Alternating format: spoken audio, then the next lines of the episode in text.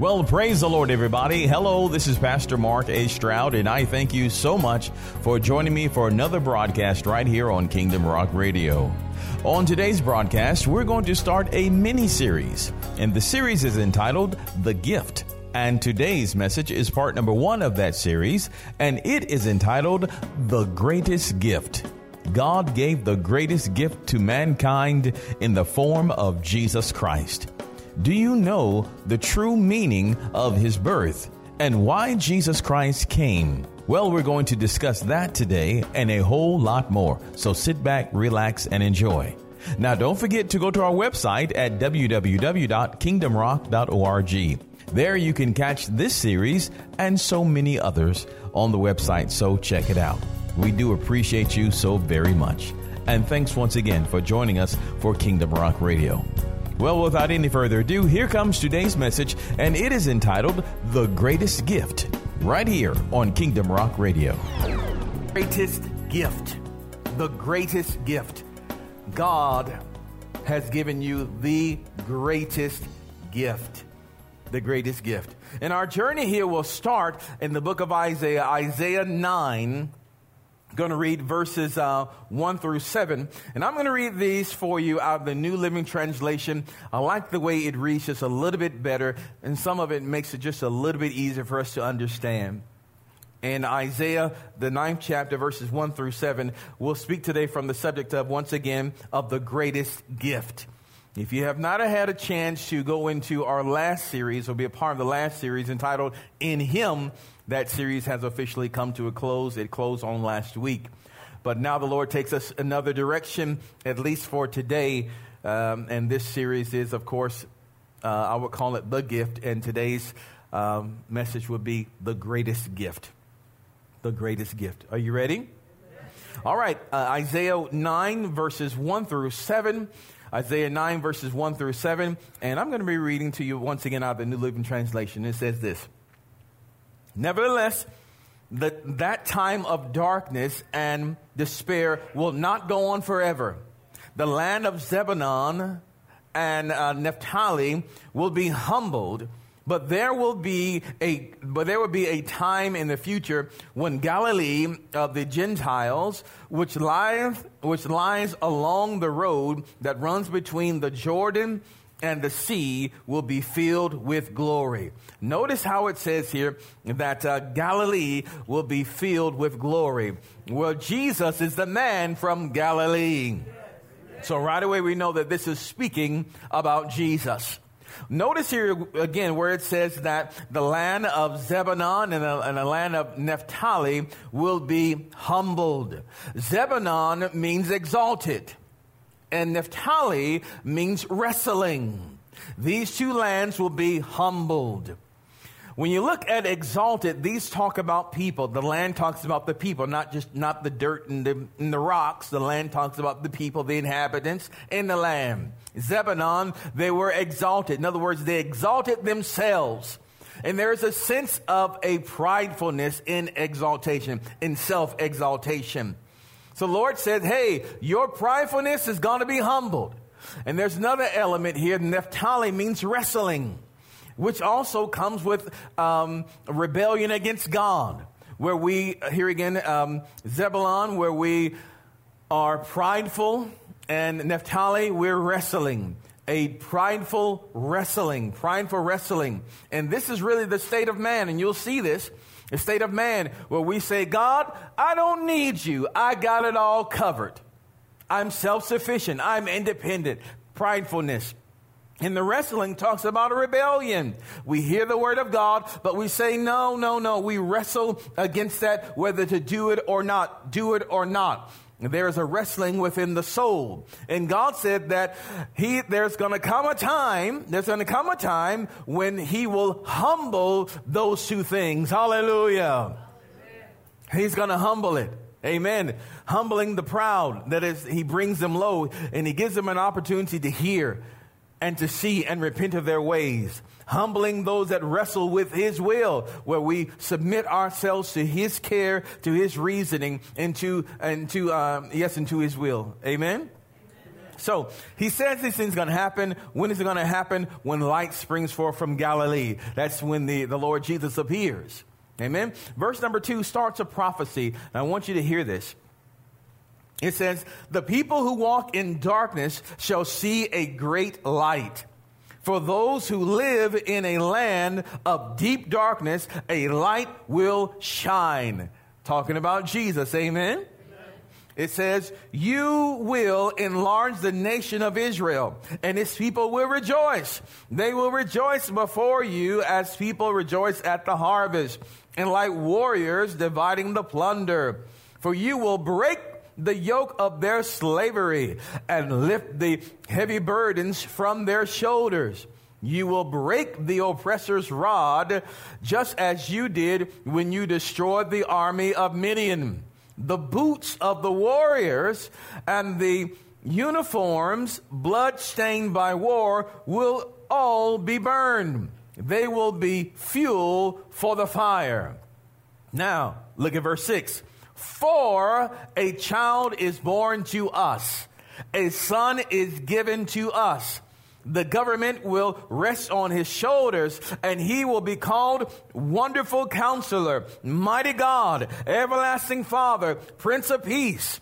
His government and its peace will never end. He will rule with fairness and justice from the throne of his ancestor David for all eternity. The passionate commitment of the Lord of Heaven's armies will make this happen. The Father will make this happen. Now, I want you to notice a few things here. We've heard these verses before. Isaiah 9:6, for unto us a child is born, unto us a son is given, and his name shall be called Wonderful Counselor, the Mighty God, the Everlasting Father, the Prince of Peace, out of the King James Version, right? Yes. All right. But notice all of that was in response to what God was doing. Notice again, verse number 6 starts with the word for. For, meaning because of this. Because of what? Because of what's happening in the preceding verses. Because of the humbling that needs to take place of those that are exalted, those exalted themselves. Because of that wrestling match, people fighting and warring against God, the Lord said, I've sent my son, this greatest gift.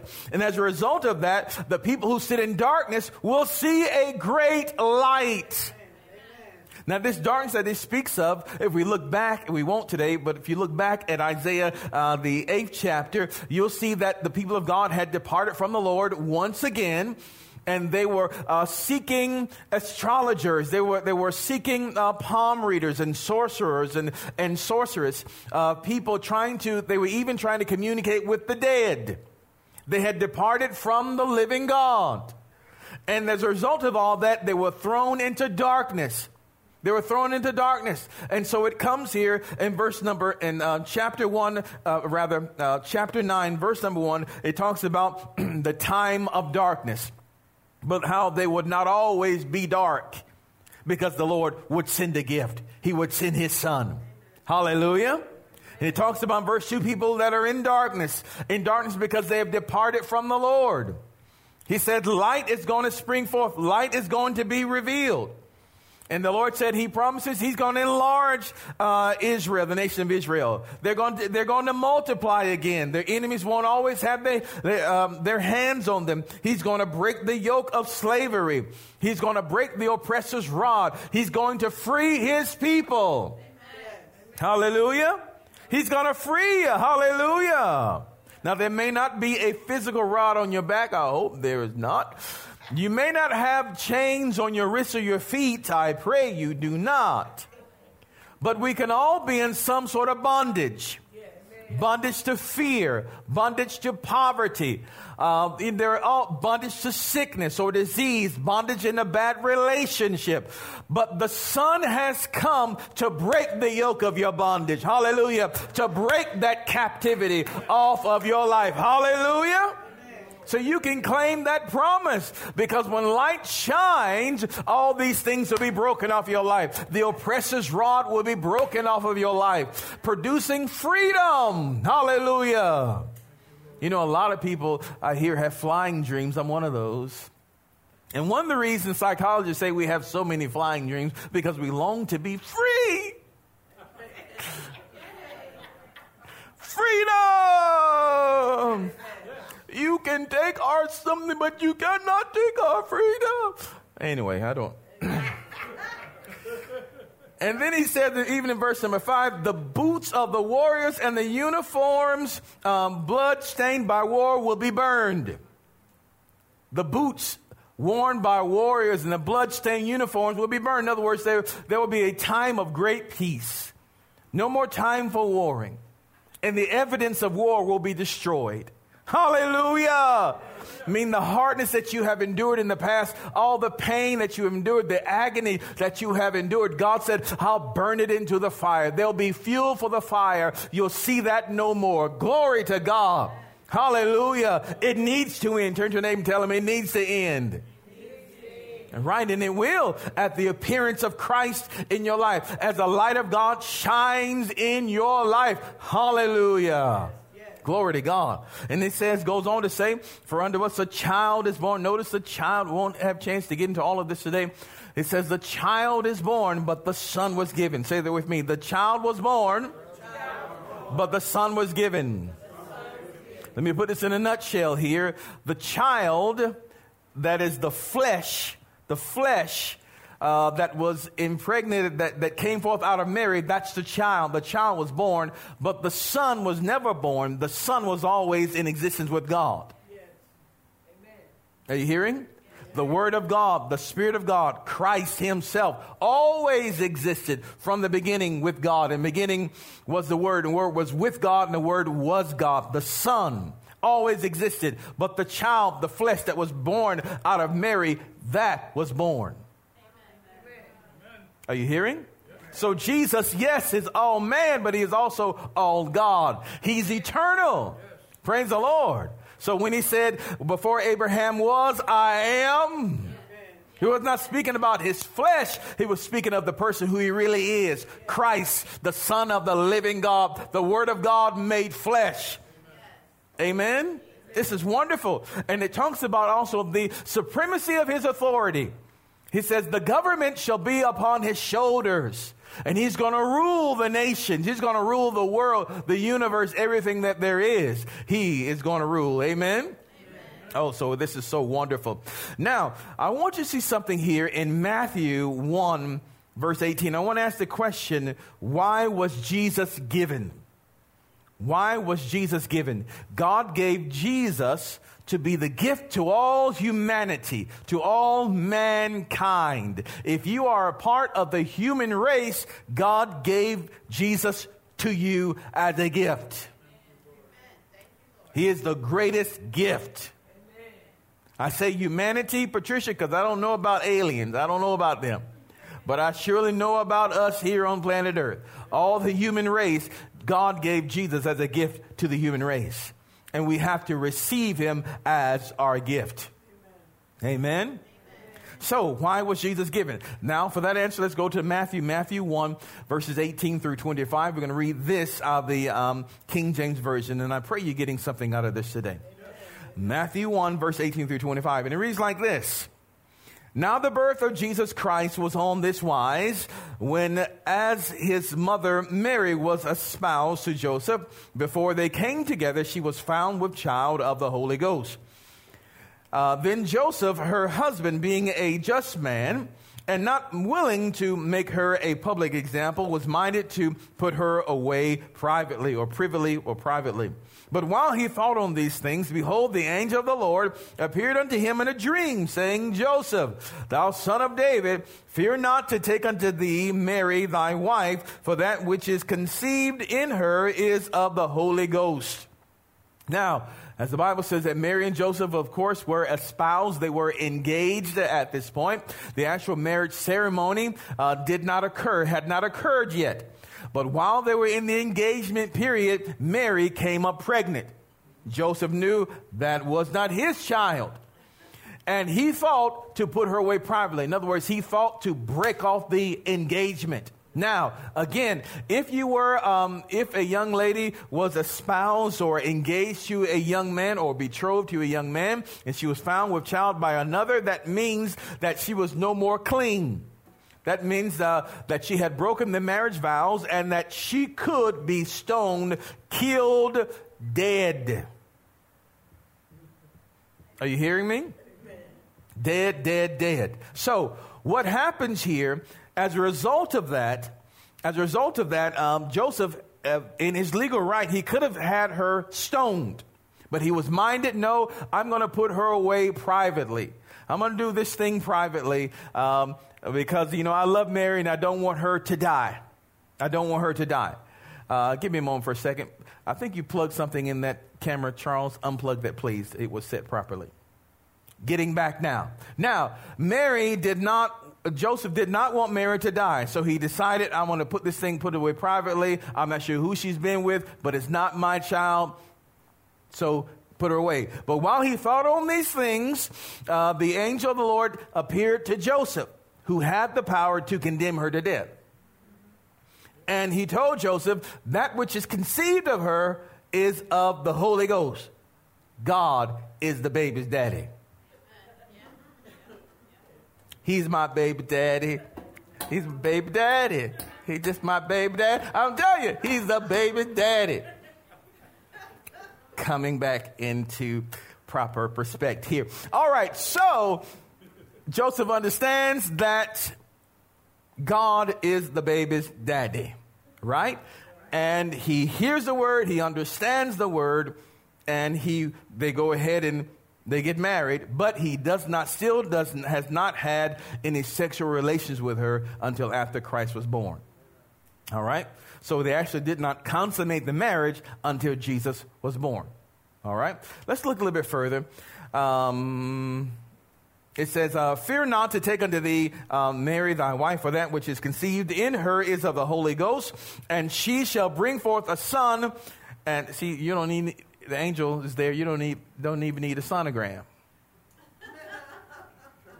The angel says, here's the sex of the baby right here. It's a male child. No sonogram needed. And she shall bring forth a son, and thou shalt call his name what? Jesus. Why? For he shall save his people from their sins. Why did Jesus come? To save us from our sins. Are you hearing me? It says, and now all this was done that it might be fulfilled, which was spoken of the Lord by the prophet, saying, behold, a virgin shall be with child. That's a very prophetic statement. I want you to hear that. A virgin shall be with child. Say with me, a virgin. Shall be with child.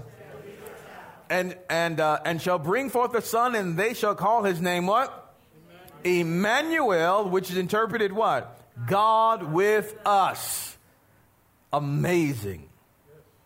Then Joseph, being raised from sleep, did as the angel of the Lord had bidden him, and took unto him his wife, and knew her not till she had brought forth her firstborn son, and called his name Jesus. Now, this is incredible. Remember, we're going to look at that statement, a virgin shall be with child. Say that again. A virgin shall be with child. This is a fulfillment of prophecy that was spoken way back in the book of Genesis. Now, before we get to Genesis, there are three questions that we're going to need to understand in order for us to really understand what the birth of Christ is all about. Okay? Again, it's not about Christmas presents under a tree. It's not about a tree. It's not about Christmas dinners. Christmas in its truest form, the birth of the Christmas is about celebration of the birth of Jesus Christ. Amen. Hallelujah. Celebrating the Father who has given his Son. Yes. This is why it's so confusing to me when people say, if I can't get no presents, I can't have Christmas. We won't have Christmas. It's something I've seen on the news. Someone broke into someone's house. Terrible, terrible, terrible thing. And they stole the toys and all that out of it. And they told the newscaster, they stole my Christmas. That's what they said. National television. They stole my Christmas. Had nothing to do with the birth of Christ. They should have said they stole my presents. They stole my gifts. But to them, Christmas is presents, gifts, shopping, so forth and so on. Has nothing to do with the birth of Christ other than a little ornament, you know, or a little display in the front yard with little baby Jesus all glowing and Mary and Joseph all glowing. But he's not a baby anymore. Hallelujah. All right, let's go on. So 3 questions. How did sin happen? Jesus came to save us from our sins. How did sin happen? 2, when did it occur? And 3, what were the results? Knowing these answers will also free you, cause you to be free in your life, and it will cause you to know what God did for you. What he did for you. He's done so many things for us. So many things for us. So many things. All right. Now, let's look now in Genesis, the 3rd chapter, Genesis 3, verses 7 through 15. I want you to see something here. I feel like I'm going a little bit rapidly today, but I told you. It must be the chocolate. Must be the chocolate. Hallelujah. Are you getting anything out of this today? Let's go on. Genesis, the 3rd chapter, verses 7 through 15. It reads like this. Now, this we're going to pick up here when Adam and Eve sinned. When they sinned, right? And they'd sinned. So let's pick up verse number 11. Verse 7. It says, and the eyes of them were both open, and they knew that they were naked. And they sewed fig leaves together and made themselves aprons. Stop right there for a second. First of all, we know one of the results of sin is that their eyes were open. What does it mean? You mean they walked around the garden with their eyes closed all the time? Adam, where are you? Eve, where are you? No, their eyes were wide open, but it wasn't these natural eyes that they were speaking about. Are you hearing? As a result of their sin, the eyes here talks about an awareness. Speaks about awareness. When their eyes were open, they realized that they were now naked.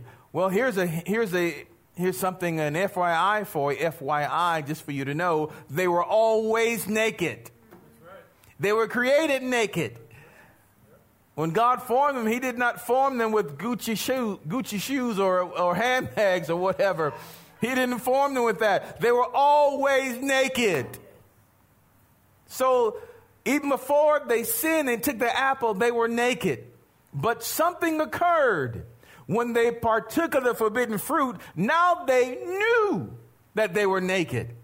You mean me, Adam, or you nearsighted? Adam, or farsighted? You couldn't tell your wife was naked? Eve, you couldn't tell that he was naked? Are you hearing? No. What happened here? When they partook of the fruit, now they knew it. In other words, there was something that they were covered in prior to their eating of the fruit. They were clothed with the glory and the light of God. When Adam looked at his wife, he saw the glory of God. He saw the light of God. When Eve looked at her husband, she saw the glory of God, the light of God. Think about it, looking right into a light bulb. And you can't see the interior of the light bulb. All you see is the light. So we're talking about two people that were glowing in the presence and glory of God. So when they partook of the fruit, yummy, the light went out. And now what they were once clothed with is gone. And now they can clearly see. Honey, you don't have no clothes on. So what do? They have now lost the covering of God, and now they go to cover themselves with something that can be found around them. Now they find fig leaves. And if the fig keeps its same meaning today as it did back then, figs are very sweet, but they're also very hollow. So they found something that is sweet for the moment. Hey, this works. This covers us up. But it is so hollow.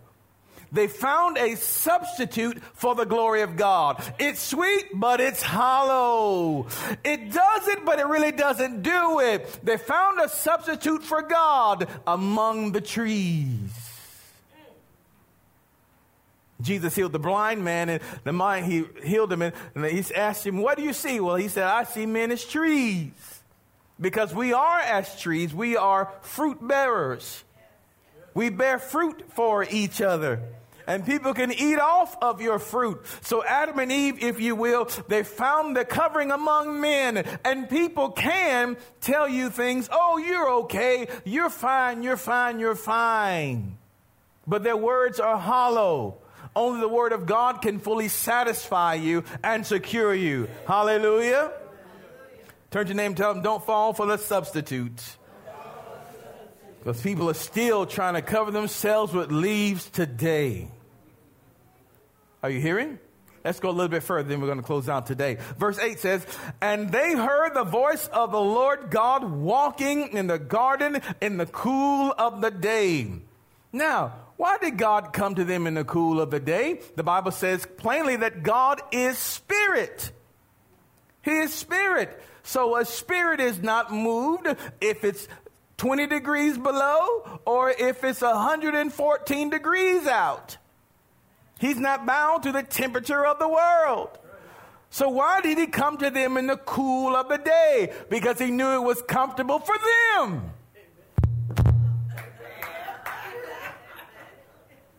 We're going to ski on that one, Erica. We're going to ski. He knew it was comfortable for them. Because he loved them, he came at a time that they were most comfortable, in the cool of the day.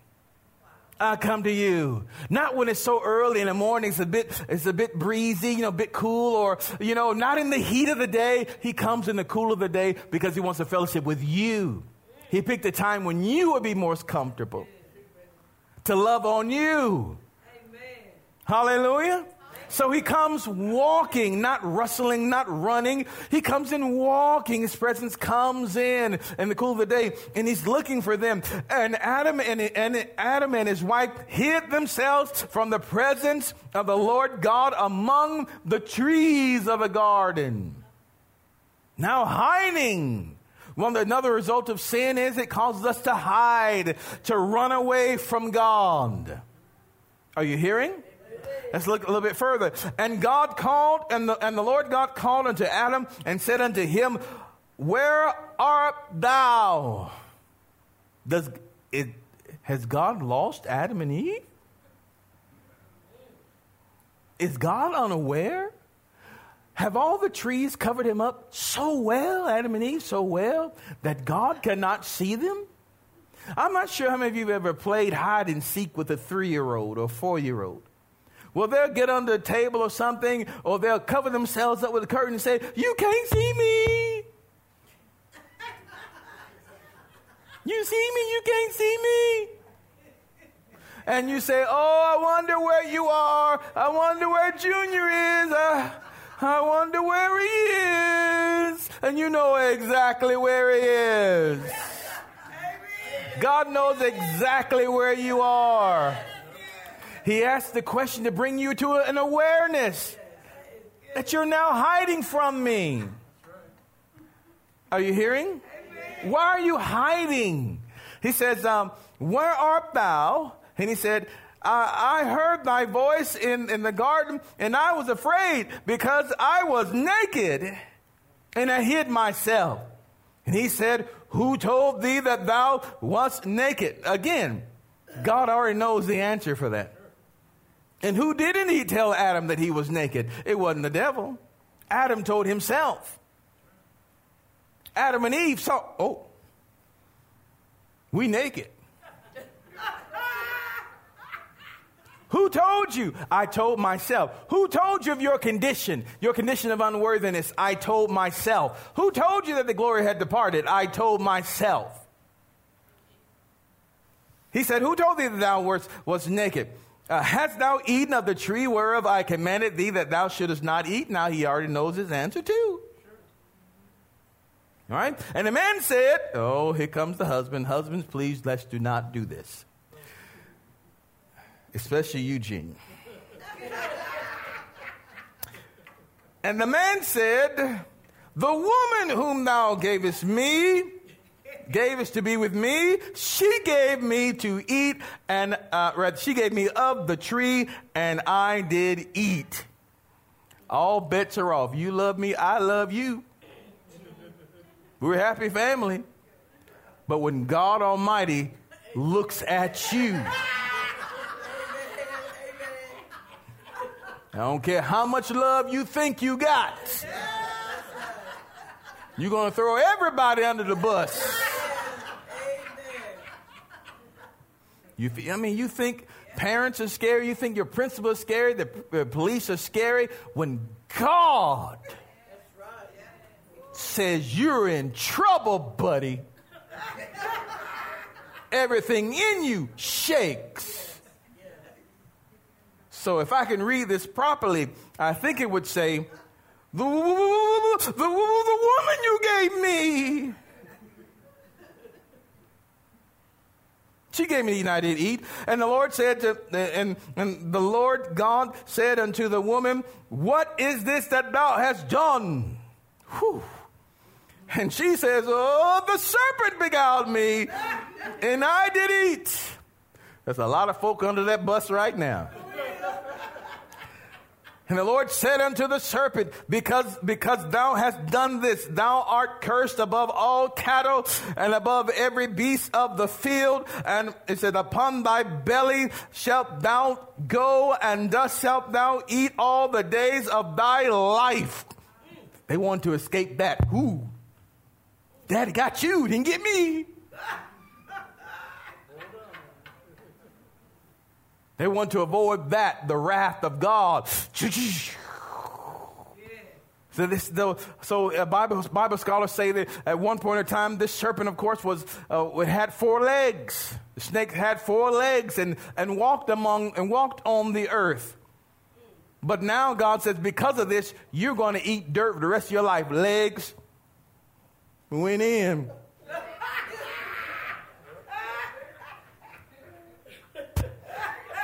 Can you imagine that?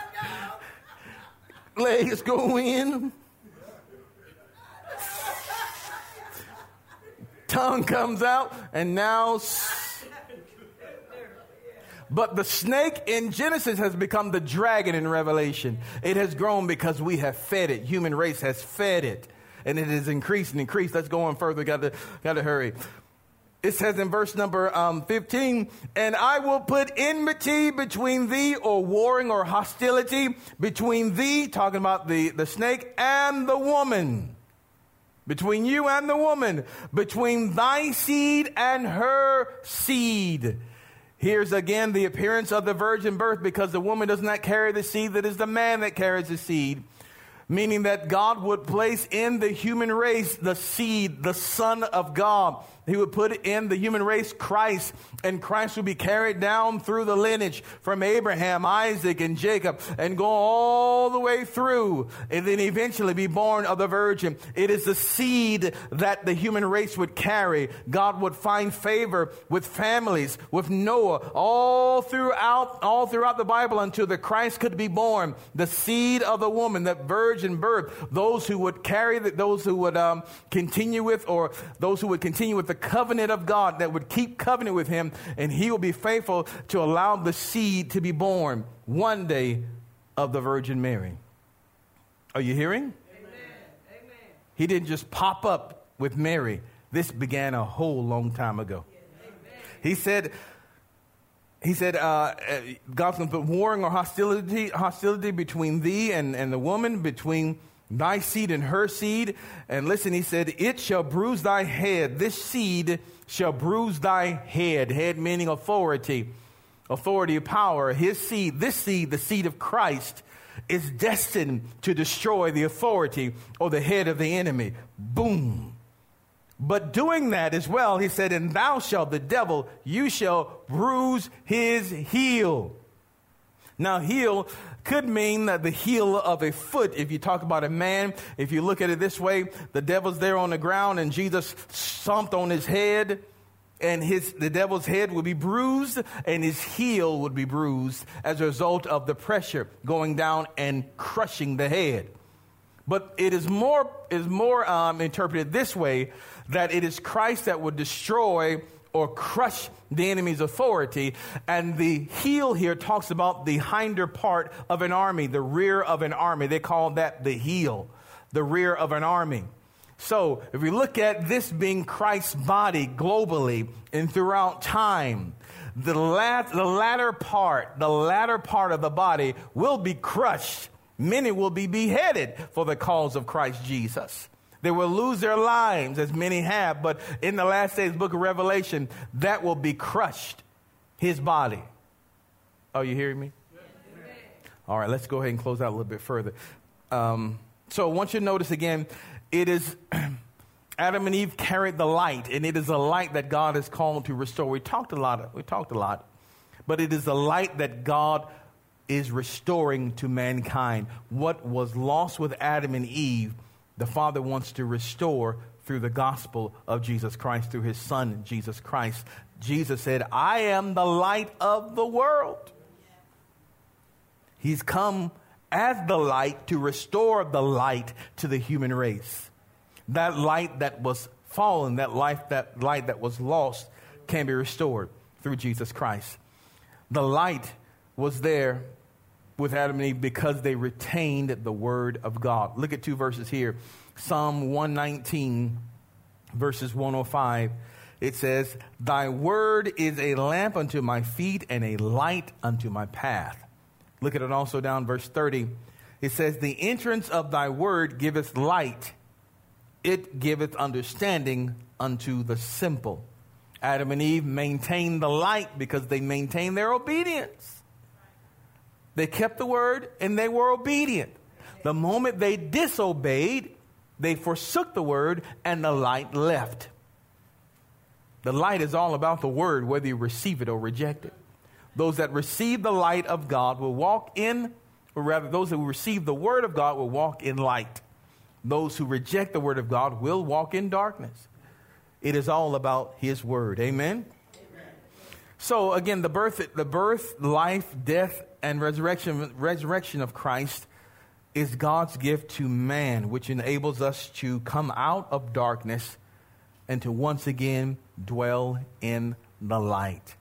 I have so much more to give you today, but I can't give it all to you today. So this is a good place to stop right here. Always remember the true meaning of Christmas is all about Jesus. And Jesus is God's gift to mankind, really, in essence, to restore the light, to restore the fellowship, to restore everything that was lost there in the garden.